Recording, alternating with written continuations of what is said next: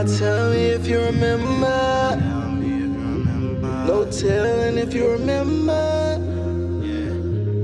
I'll never forget. I'll never forgive.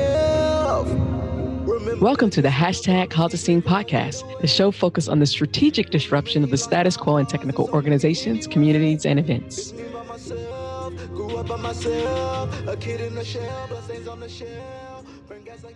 Hello, everyone, and welcome to today's episode of the hashtag Cause a Scene podcast. My guest today is Ayani Good, and I brought her on. Um, as you guys know, I'm, an, I'm a historian and a researcher, and I want to give some background context to a lot of, you know what, I'm not going to say anything else. Ayani, introduce yourself to the audience. Hello, I'm Ayani Good, and um, happy to be invited to uh, Kim's podcast and ready to get started whenever she's ready to get started. All right. So I'd like to ask you two things, two questions that I always ask everyone. And it is why is it important to cause a scene and how are you causing a scene? Okay. Um, first of all, what um, I consider cause a scene to be has had a negative connotation in the past. You know, kids acting out in the grocery store, they're causing a scene. Two drunks arguing outside the bar, they're causing a scene. But what I like to do is shift the paradigm and say, you cause a scene to bring attention to items, practices, people that need to be addressed or corrected and or corrected. So I don't see cause a scene as the negative definition that it actually has, which is to draw bad attention to something. So right off the bat, I don't see it as a negative. I see it as you bring attention to something that needs to have attention brought to it. Uh, the second question. wow. Um, as you may or may not know, my sister uh, was on the staff of Dr. Martin Luther King at uh, Southern Christian Leadership Council. And I used to hang with her and with the staff members when I was in school. I'd go down to the office uh, on Auburn Avenue in Atlanta and do my homework and stuff. So things were happening around me that I didn't really give significance to. That was her job, you know, interesting people going in and out.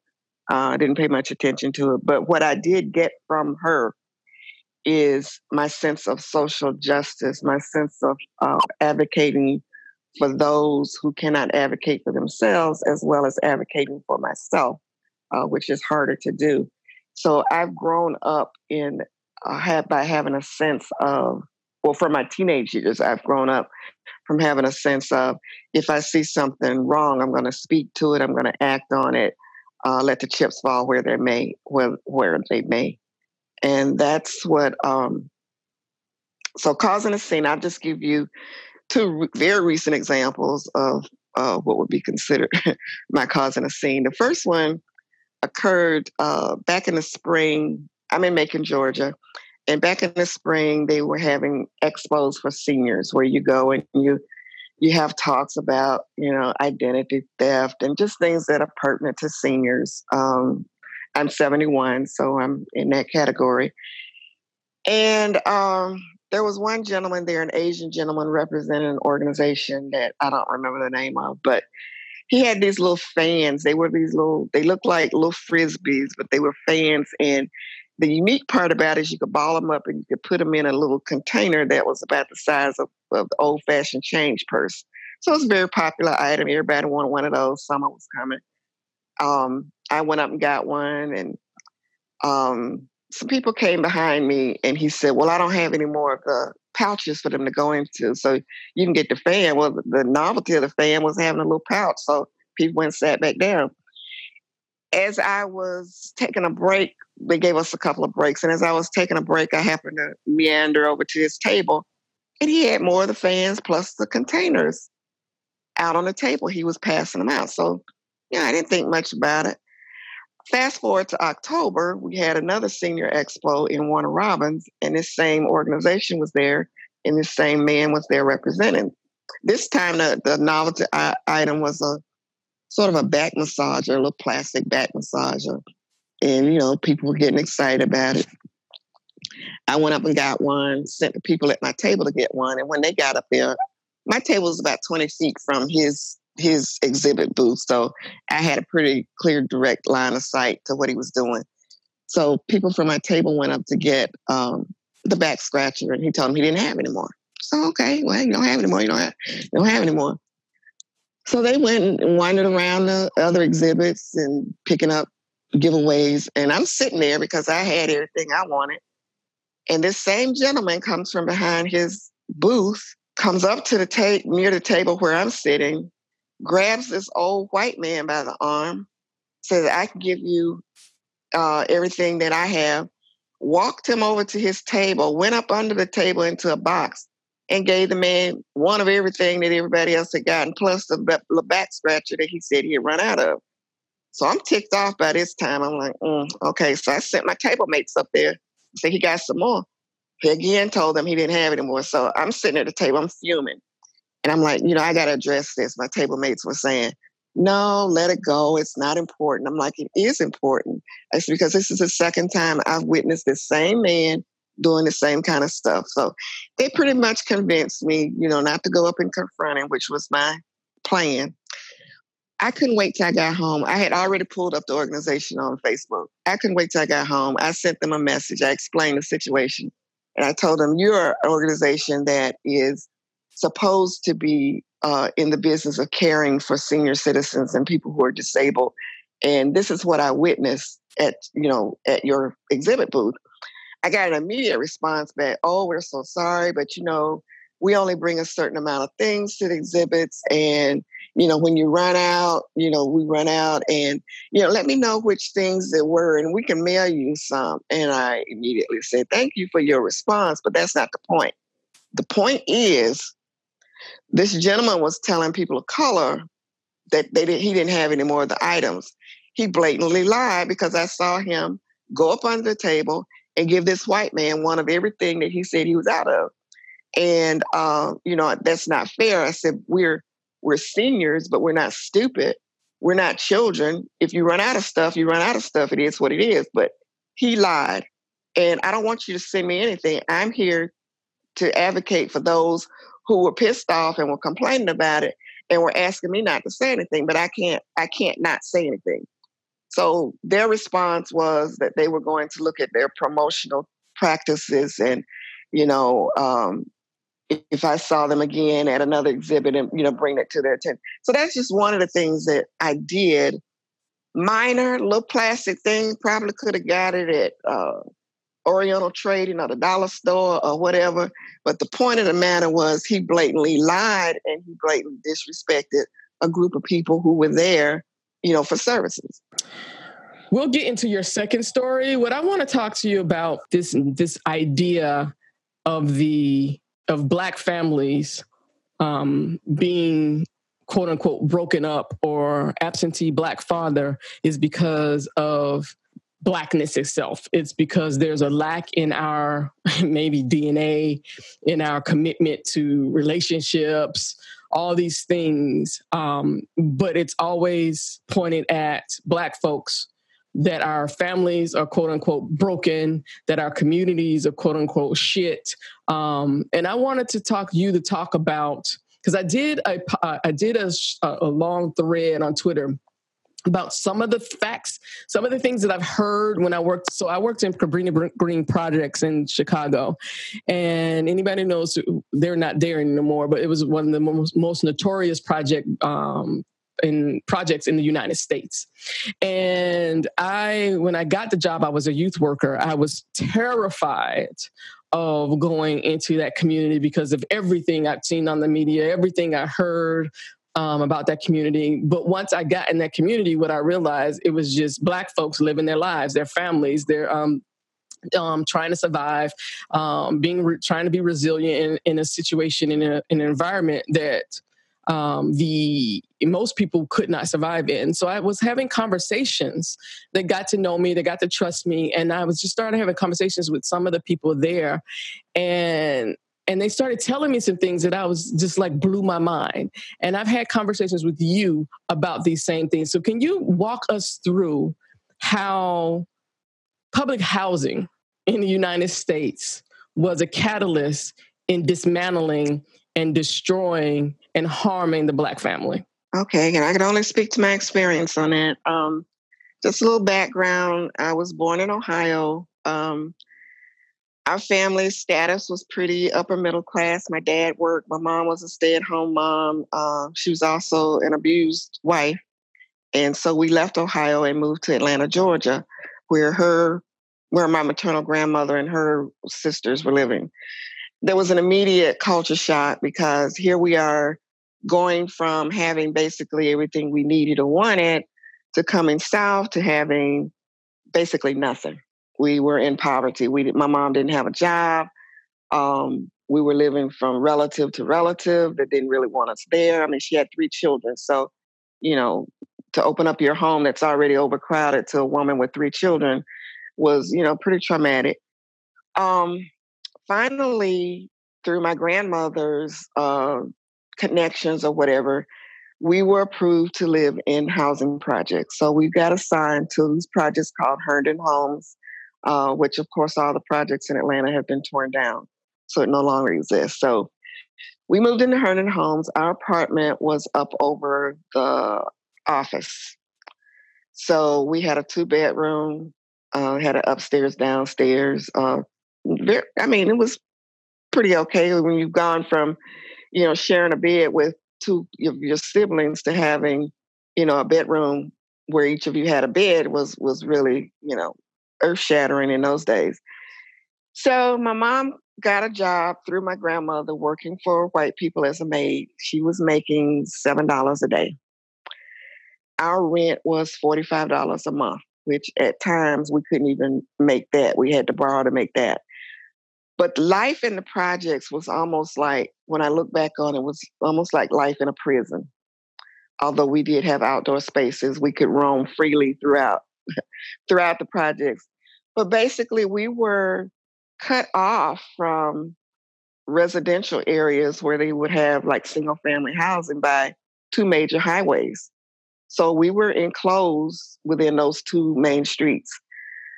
Um, rules and regulations were many, and swift uh, retaliation would happen if you broke those rules. One of them was um, kids couldn't play on the grass. Well, you got a lot of families with a lot of children. Where are they going to play? There were a couple of playgrounds. They weren't very convenient to where we lived. Um, so children had to go there. Oh, employment. Mothers that were uh, in the projects could work. Any fathers that were there were either disabled or unemployed or under were underemployed, and uh, they were allowed to remain with their families. And I say allowed to because if you were single, you were not permitted to have a boyfriend or a husband. Um, they would have not I didn't witness it, but I was told that there would be midnight raids so that they would come. Somebody in the projects would say, Oh, Miss So and so really isn't single. She has a husband or she has a boyfriend, and he comes over and he spends the weekends. So Friday night around midnight, when Mr. Jones would come to visit his family, the um, management would stage a inspection, and they had keys, so they just come in and they would see if Mr. Jones was indeed in the house. Okay, so I'm okay, okay, I'm gonna stop you right there. So what you're you just hit me with something. So again, and I want you to listen to this, people. I really want you to listen to this because as as we unpack a system of white supremacy and and and racism in the United States, what Ayani is saying is to families who had nowhere to go were given what they thought was a lifeline, a place, a clean place to go. Because that back in the day, they were nice spaces. From what right. I heard, they were well right. kept. They were. They were nice places. And I'm going to tease out some things. So, first of all, because I, I, know this from Cabrini, how they did this was they put everything you needed right there. So the school was right there, your grocery store was right there, your church was right there. And the fact that you're telling me that there were highways that basically segregated you from the rest of the community is the same thing that we saw, I saw in projects in Chicago. um, I had students, or, or they weren't students, an after school program or whatever. They were so Cabrini Green, unlike a lot of the projects in Atlanta, I mean in Chicago, was very close to million dollar multi-million dollar real estate. This is right across the street. Yes, from multi-million dollar real estate. And so, but these kids never went there. They never. I when I was working with these young kids, these young people, I, I would weekly we would go to the movie theater that was five blocks away that was on the one of the most expensive streets in the United States, and these kids never went there.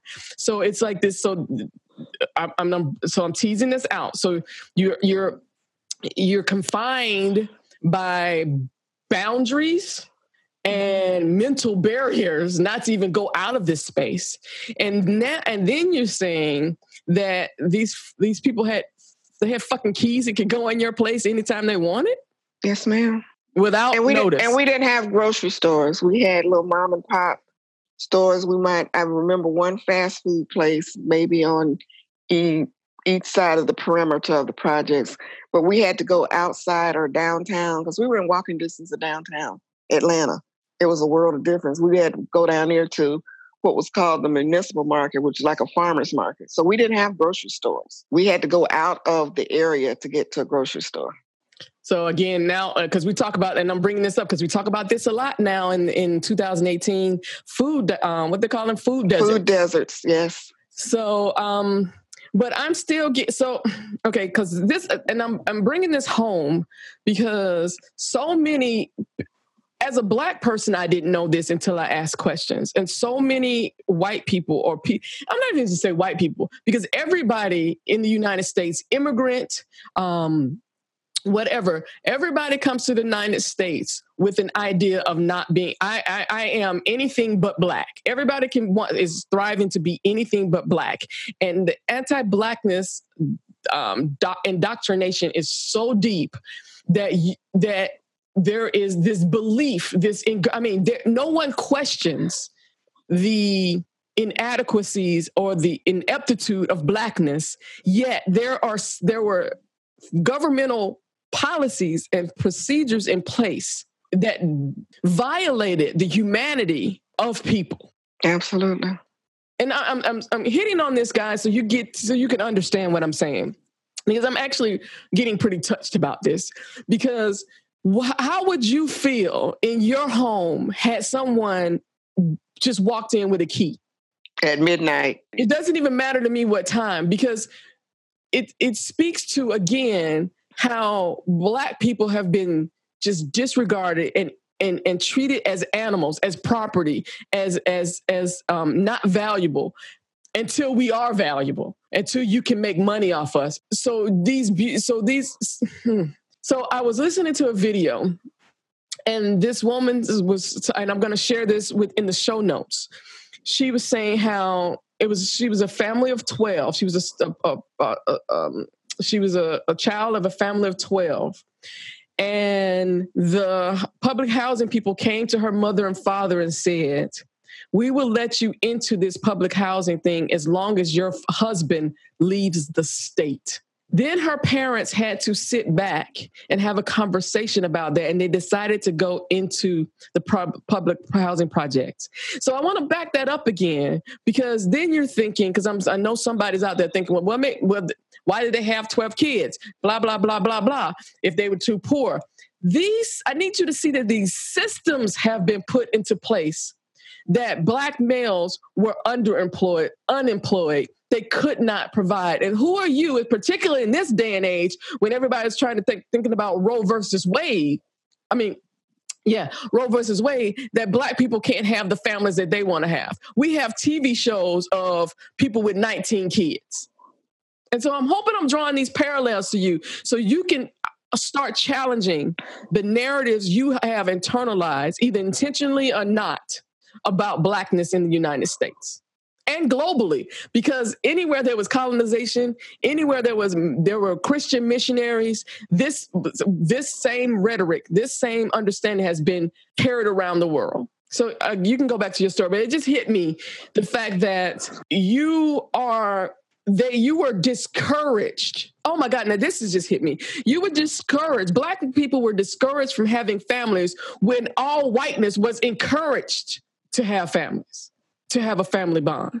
Think about that. Think about the the the the the what's the word I'm looking for? Um not the juxtaposition, but I guess that could be of black families being told, we'll give you this if you're male, if you're if the man of the house, the, the that person who could, if he had the opportunity to be fully employed, can benefit the family. No, he has to leave. But on the other hand, we're telling white people to go to the suburbs, have this.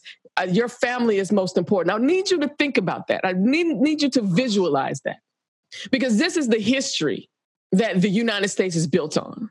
Uh, there were families that had a large amount of children. There were only three of us. So there were families that, you know, didn't have a large amount of children. The uh, people next door to us were elderly couple who had adopted a little boy who was disabled, so they were able to get in. Um, just some of the other rules about employment. Now, my mom worked as a maid, so it was okay because she had to pay the $45 a month rent. But some of the things that came along with it was my mom has always been very well dressed. When we were in Ohio, she worked at a dress shop, so she she had style. Um, the people that she worked for would give her very nice, expensive clothes. Her maid uniforms, when she walked up to the bus stop every morning, her uniform was starched and ironed, and you know she looked good. She would go out in the evening when she came home, she was a member of the Elks Club. She would go out on Thursday. That was when they had their lodge meeting, and she'd have on something nice. You best believe on Friday morning, somebody had contacted the office. Why is she wearing such expensive clothes? She doesn't need to be here. She's got money. And so they would bring in, um, they would bring my mother in and have her go through her um, income with them and make sure that her income is what it's supposed to be. You know, seven dollars a day ain't a hell of a lot, but they wanted to make sure that she was still making that seven dollars a day. And the thing that got to me was that the other people who were just as stressed and just as uh, marginalized as we were were telling. We had people who would go to the office and tell on people. So and so had a man there the other night. So and so's daughter is pregnant. Well, if your daughter got pregnant, either the daughter had to move out and get her own apartment, or you had to move with your daughter or your rent went up to market rate. Well, if it's going up to market rate, why live in the projects? So those were some of the other kinds of rules that we had to deal with. You know, don't dress nicely because they'll think you got money coming in from somewhere that you're not reporting. And that reminds um, me of another story about the phone. How back in the you know back in the day, the phone was actually connected to the wall. You couldn't de- detach it. So any any level of normalcy, they would have to hide the phone when these individuals came into the house. We were allowed to have a phone by then. That was in the 50s. So they had moved on. So we could have a phone, we could have appliances, we could have a washer. We had uh, outside clothesline. So you didn't need a dryer. You take your clothes outside, no matter how far you had to walk, and hang them on the line. Um, we could have television. But this uh, is the fact. I'm honest, I just want to. I know we I could have exactly the fact yeah. that you there's a list of things that you could. Somebody's telling you as as as that you can have. Again, white people, I need you to hear this. The federal government, because these are federal government. This is federal government housing. We're telling families what they could and could not have. Yep. And there was a yearly inspection that they would tell you about. You know, this is when your inspection is going to be uh, so they would come in and they would check to see what you had. They would check to see how clean the, the property was. You know, did you keep your apartment clean? Um, they would go through my mother's drawers, uh, dresser drawers, to make sure there were no male clothing items in there, because that would mean that she had somebody over there that that you know spent the night or something. So these were things that we were used to.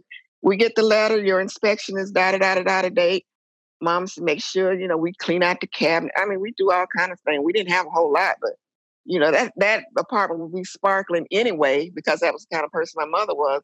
But it would be super sparkling because we knew they were coming in to inspect. And inspect they did. They came in with their little clipboards and their little notes. and their little notes from the last inspection to make sure nothing had changed. And we went through this every year. If you found were found to not be following the rules, you got evicted. They didn't care where you went. Everyone in the hashtag Cause a Scene community shares the same common beliefs based on a set of four specific guiding principles. One, tech is not neutral, nor is it apolitical. Two, intention without strategy is chaos. Three, lack of inclusion is a risk and increasingly a crisis management issue. And lastly, but most importantly, four, we must prioritize the most vulnerable. To find out more about the guiding principles and adding them to your Twitter profile banner, please visit hashtag addicted. They didn't care where you went. There wasn't such, I don't remember them giving any notices. It was just, you know, you got 10 days to get out. Your daughter is pregnant. Where is she going to live when she had a baby? She can't live with you because you're only approved for such and such amount of people in your apartment. So the, that that the stereo of the welfare queen with the women having babies so they can get an apartment, that was based on some kind of truth because when a teenage daughter got pregnant, she had to get her own apartment. And so a lot of them got their own apartments. And so you have young women, teenagers, with their own apartments because they couldn't stay with their families.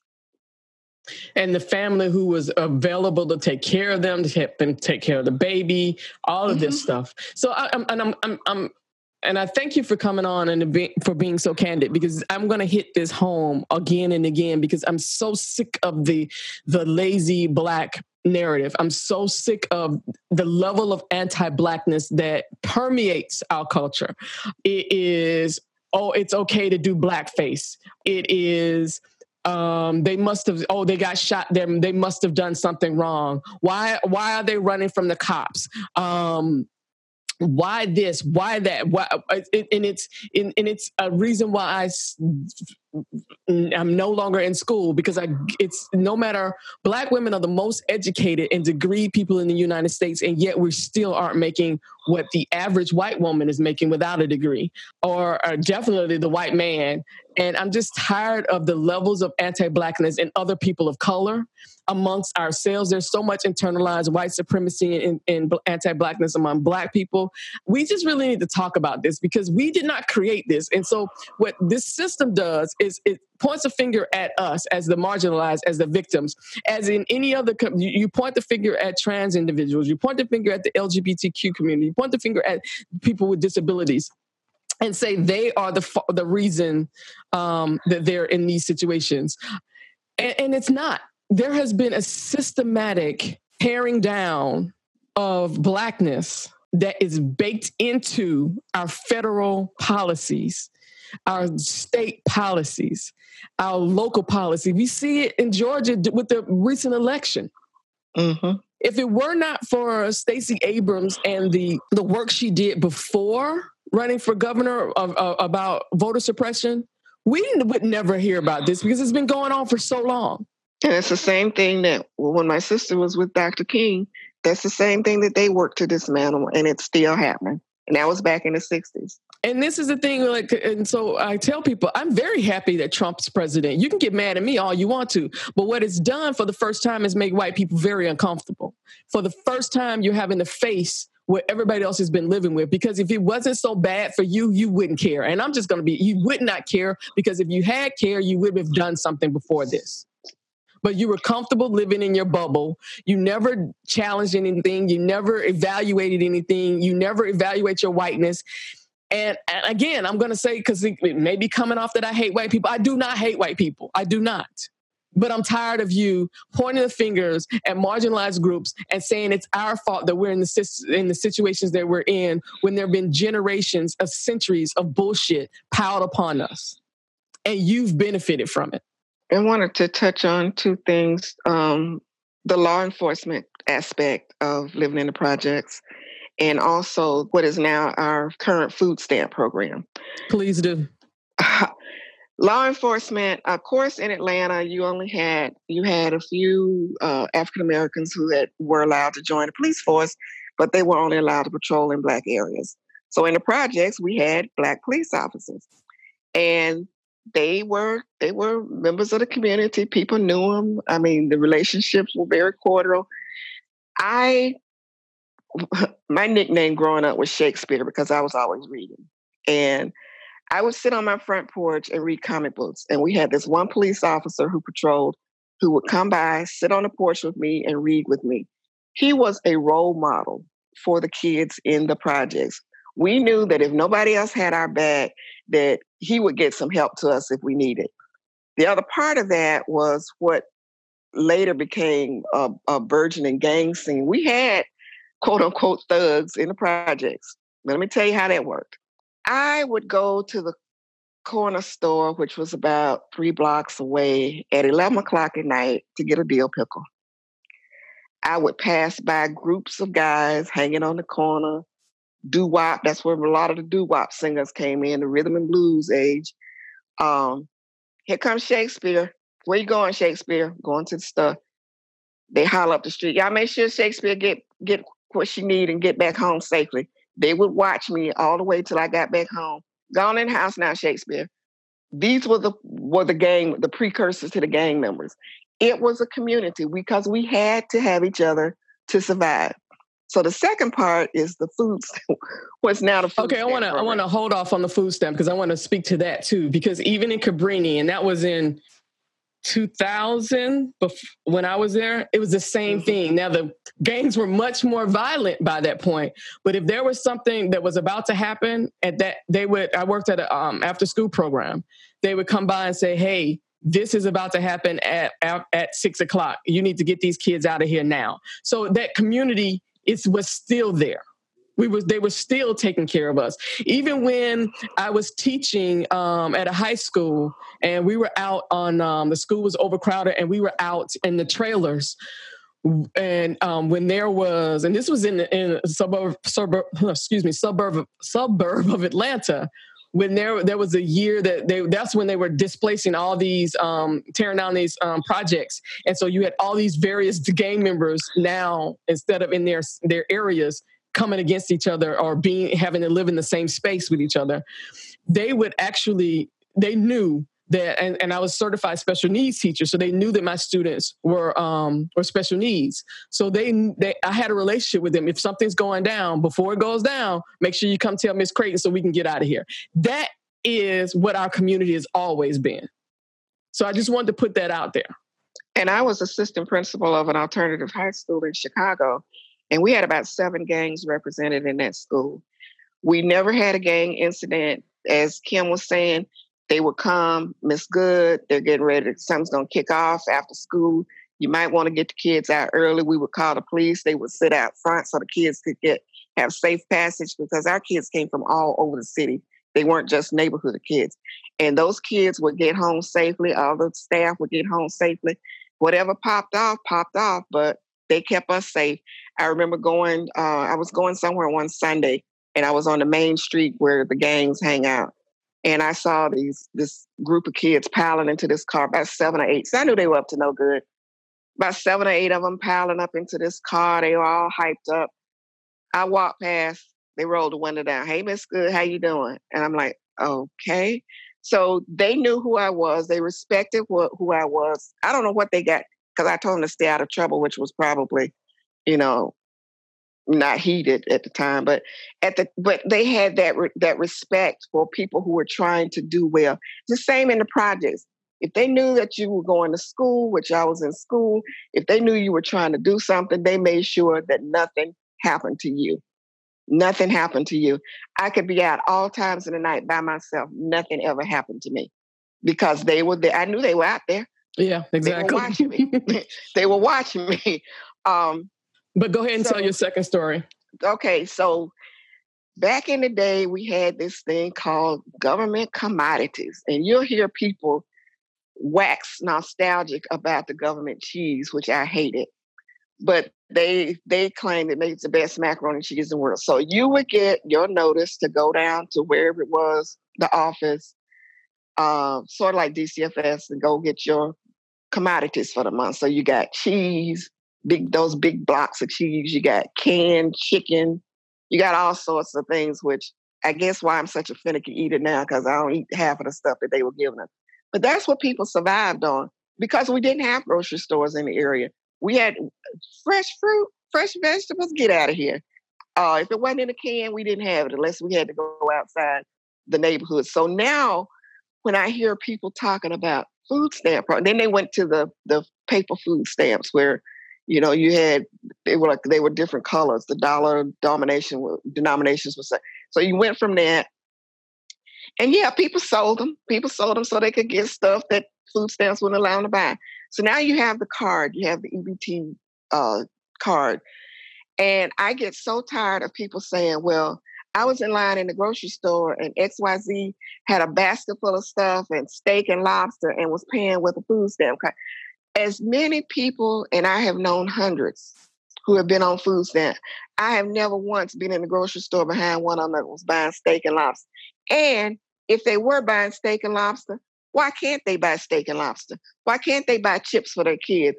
You know, they buy stuff, fast food items, because they can't afford the fresh items. They can't afford the fresh vegetables and the fresh fruit.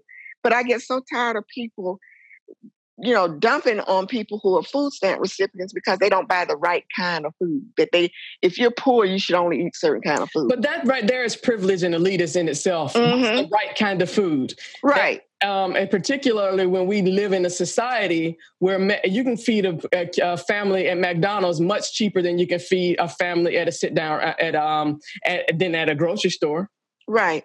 Especially if you now uh, now I'm not talking about just getting the groceries. You got to get to the grocery store. You got to get home to the grocery store. You got to all these other things. Yep that is so elitist and so privileged of people to say and i get it i used to think that i i i used to think like, why are they spending all this money? Because uh, again, high school teacher, these kids coming in drinking the first thing in the morning, they're drinking chips and juice. Um, mm-hmm. Some red, some red diet, something another. It has absolutely no nutrition, nutritional value. Why are they doing that? Because it's cheaper to have to have that um, and buy that in bulk than it is to buy what you might call quote unquote real food. Right. It is about, at some point in some people's lives, it's about just putting food in their child's or their mouths in their stomachs. And then why do why do some people sell? They sell their food stamps because number one, if you're a female, you cannot buy feminine hygiene products on food stamps. You can't buy toilet paper with food stamps. So if you if the only thing you have coming in is food stamps, how are you going to get those necessities? Oh, that's you, a very good point. That is a very can, good point. Again, there's a whole list of things that you can buy. You can buy cold sandwiches from Kroger or whatever, but you can't buy hot food. You have to buy. You can't buy anything hot. It's just. It seems so arbitrary. But I but it, but it isn't. It's it's a going back again to treating people like their right. their property, like they're inhumane children. Yeah, they don't have a they they can't make decisions for themselves on what their kids should eat. Yeah, yeah. So there's instead a, of okay, and, and, and, then it goes back to just like you just said. Oh my God, you just hit it for me because it goes back to blaming the victim instead of fix understanding that this is a system problem. This is not about. This is um yeah. Oh my God, this is so about. It's uh, so, and, and this is what gets me when people want to talk about racism. They love the definition of racism that's in the, in this in the in the um, Webster's dictionary, which is about a person a person doing something intentionally to discriminate. When we talk about racism systemic. today, it's a systemic, it's the person is just the cause of the effect. I mean, yeah, the cause. We don't. The new the new definition of racism talks about the effect on people's lives, the effect of of racism on um, groups of people. This is when when I talk about marginalization it's not people oh you're not it's not about marginaliz- marginalizing marginalization is not about one person. It's not about the individual. It's about how these systems oppress and impact groups communities of individuals. I can't buy diapers on food stamps. I can't get toilet paper. I can't get sanitary napkins or tampons. Uh, there's and the WIC program started because they wanted it's women, infants, and children because they wanted babies to have healthy food. So there are certain products that are like fresh foods and stuff like that that if you're a mother on WIC, you can get those kinds of things because they know that those are necessary. But if you're just a normal food stamp recipient, you know those things weren't I, they weren't earmarked for you. You get what you get. And then it speaks to um, so this episode is coming after Virginia Eubanks episode when she talked um, her book um, automating inequality. And we talked about welfare. And i really want to have this conversation right after hers because she talks about there was a um, she was in welfare um, social justice. And she talks about um, they were they were talking about the technical stuff and and, and these women in this community weren't using they had you know the, the the the computer lab set up and these women weren't using it so there's an assumption that oh that they're just afraid of technology they're not impacted by technology and this one individual said, No, our lives are consumed with technology. It's being used against us. So we want to talk about that EBT card. So now mm-hmm. the person who is your social worker or caseworker can now see evaluate everything you've purchased. No one yes, should have ma'am. that damn much surveillance over you. Where yes. where is the um ACL whatever what is it the, ACLU yeah where are they with this stuff where they have been we have been surveilling the poor and this is white poor black poor Hispanic uh, Latinx poor Asian poor all of them we have been surveilling the poor for so long and so when um, Virginia said she was doing the research she thought it started back when you know the 90s and she's like no it went farther back. She's like okay it had to start in the 80s she's like no oh my god it started and, and so it's like we've been surveilling the poor using their data against them as weapons against them for from when these these programs started. And now it's so much easier because now it's a part of the computer system. Right. And if you apply for food stamps, Medicaid office automatically gets your information, IRS automatically gets your information. Uh, if you get any income, you know, that has to be reported to IRS, that information immediately goes back to, you know, the food stamp office. And so, you know, everybody knows what everybody has. And we were on welfare when we were living in the projects. And my mom would have to go and visit, you know, the welfare office and bring them up to date on what she was doing. And of course, she always got comments because she was very nicely dressed. Um, when she when we finally moved out of the projects um, and moved into a regular apartment, and eventually my mother only had a ninth grade education, but somehow or another, this same sister who worked with Dr. King got her on as a data entry clerk with the state of Georgia. So she goes down to the welfare office. I have a job. I don't need. It took her forever for them to take her off the welfare roll. They did not want to take her off. Why? She's I don't know if they had quotas or what, but it took her forever to say, I don't need this anymore. Because her being on the welfare rolls and having an income, that can negative could have neg- negatively impacted her, right? Right. She had to initiate, take me off. Well, we're gonna keep you on another 30, take me off. I mean, it was, it was, it was, we would make a joke about it. I'm like, wow, I didn't know you had to fight to get off welfare. I know you had to struggle to get on sometime, but I didn't realize you had to fight to get off it. But it took us some, months to be able to get off welfare. And she was so glad when she did. Wow. I just I just think about because everybody wants to talk about, you know, how Russia and I, am I'm, I'm not I, am not minimizing these situations, but you know how how the Soviet Union or um, capu- um communism uh, you know like North Korea how they surveil China, um, how they surveil during um, during uh, World War II with um, Germany and, and Italy. We're doing this in our country every single day to people and no mm-hmm. one's raising arms about it. So when I, I just laugh when people talk about oh we're now fascists. Do you not know what we've been what what you've but again let me stop. It's only been people of color particularly black people who've had to deal with this. So no i guess you don't care or didn't know what was going on to families um, for for generations and it did not and and now because you you get to see it or now it's impacting you it's it's fascism it's the this is how black people have survived in the united states since slavery. Um, we've we've we've we've been given the shit end of the stick at every turn and we if the plan had been had had worked out, I guess, how it should. We shouldn't. I mean, when I think about it, we shouldn't really exist right now. No. We have overcome so many barriers on the on so many levels. So you're talking. So we're talking about welfare and public housing, which is on the federal level. We're talking about um, um, voter suppression that was Jim Crow and all of that on the state level. Then we're talking about just local stuff. Then we're talking about how you the family dynamics. We've had it coming and going for centuries. And let us not leave out the medical field. Oh my, yes, please. Yes. My my my my second Cause A Scene incident involved the medical field. So um, I go to a doctor and you know they want to uh, you know I'm senior citizen so we're supposed to sit there and listen to the doctor and get prescribed all kind of medicine. Well, I haven't always been a senior citizen.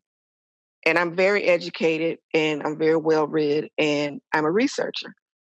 So they wanted to give me high cholesterol runs in our family. There is there is a hereditary um, impact of high cholesterol in our family. So they want to give me these drugs, um, and they're called statins. They're different names, but statin, S T A T I N, is on the end of it. Well, I went and researched, and it said that you know there was some very bad side effects of statins. So I'm like, no, I'm not going to take these. So I go to the doctor. Well, your cholesterol is high. Yeah, it always is. Uh, your blood pressure's fine. Yeah, thank you. Um, so we're going to give you this whatever, whatever statin. I'm like, no, you're not. Well, that's the best thing. That is the only thing that lowers cholesterol. Well, hey, mine won't get lower because you're not going to give it to me. So because I go to the clinic, they have a supervising physician. So he brings in the, the, the resident brings in the top guns oh, this is the best thing for cholesterol and it guards against strokes. I'm like, no, I'm not going to take them. So every time I go to the clinic, the first thing they talk about is the statins and the cholesterol. So the last time I went, I had done some research, you know, just just in case. Um, first thing out of mouth was the statins. I said, uh, let me inform you of some recent research that says that statins are contraindicated for persons of African American ethnicity because they've never been tested on. Of course, everything, every medicine is tested on, you know, other ethnic groups other than African Americans. We don't have the same reactions to statins as white people. So, as you know, as for an example, and they're saying do not prescribe these or be very careful in prescribing these statins to African Americans. So I tell him that, oh, well, anybody can do research. They can get on Google. I said, um, Johns Hopkins University, June 2018, put out this recent study, and I quoted him chapter and verse what the study said. And it was like, oh, so this is one of these elderly women that we can just say, oh, you need this. And you say, yes, a doctor exactly.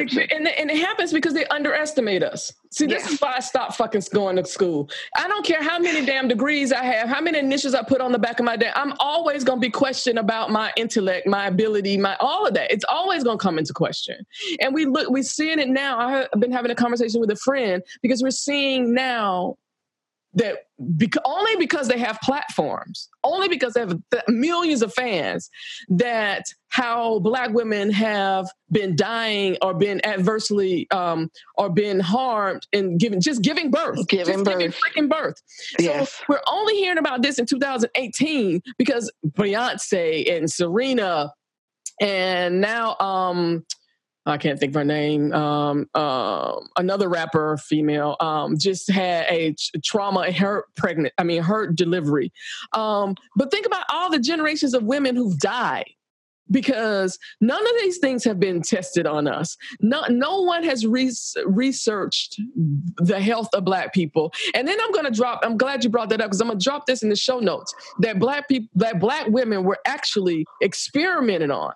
Yes. Because one, there's another issue. They, they, there's this this fallacy that we don't feel pain or feel pain in the same levels as, as white people. So we're least likely to be given any um any um pain relief or be believed about pain. I was gonna say they don't even want to listen to you about pain. But and, I cause a scene every time I go to my doctor. Well, good. I have, I have, my research and I have my mouth. And good. you're not gonna shut me down. And this now is you what could say I'm not going to treat you, but I, that's that's fine too. Yeah, exactly. And that's this is what this whole Cause A Scene movement is about. It's about us not as long as I got a microphone and a, a, Twitter account or whoever and an internet connection, I have the same access to the world that traditionally has been I've been excluded from. Absolutely. This has been a very enlightening conversation. I know it's I know listeners it seems like we've been all over the place. We could I could bring on a litany of people and talk about anti-blackness because you really need to understand that uh, that and, and break down um, when you when you question when you have these questions in your uh, mind when you see something and, and, and all the uh, we have all these videos of these black of these white women attacking black people and and and, and people of color. This is in, this is why i say white people are racist by by definition you don't have to like it. I don't give a shit. But what you do have to do, if this is important to you to change this system, is you. I at this point, you need to demonstrate to me: Are you actively working to be anti-racist, or are you on the spectrum of white supremacy? And you'll have to have me come back, Kim, because I haven't even addressed the educational system oh and, the, God, and, yes. and my career experiences all uh, right, so, so we will we'll, we'll definitely have to have a part two with the Yanni Good. So, are there any last words that you have? Just that um, people just need to stop being afraid of repercussions when they speak out. You're going to get repercussions when you don't speak out. So I might as well, you know, like Dr. King. Well, you know, you you go and you get beat up, but you still make your point. I'm gonna make my point. I'd rather make my point and get beat up for it than, than sit back and let stuff happen to me or to other people who don't feel that they have a voice. As long as I can speak, I'm going to speak. I'm going to speak against injustice and I'm going to be for, you know, my community. It's just second nature to me to want to speak out against injustice. And I'm going to keep doing it. I'm going to keep on, as the, spiritual side, I'm going to keep on marching. I'm going to keep on, keep on marching. I'm going to keep on preaching. I'm gonna keep on doing everything I do until they lay lay my body in the cold ground. Mm. And that's just it. That's deep because I want to, with that, thank you for that because I want to say this is why white liberals are a pain in my ass and why femin- white feminists are a pain in my ass. You're not willing to give up your privilege so that we can all get there together. We don't get there together, we don't get there at all. Thank you so much, Ayani Good, and have a wonderful day. Thank you. Bye bye. Bye bye.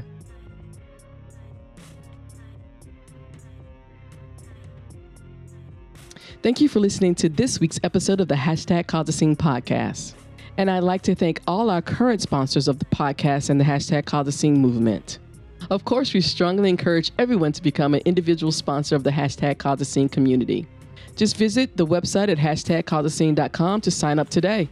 On behalf of everyone here at Hashtag Cause Scene, we'd like to thank you again for listening to today's show and have a wonderful day.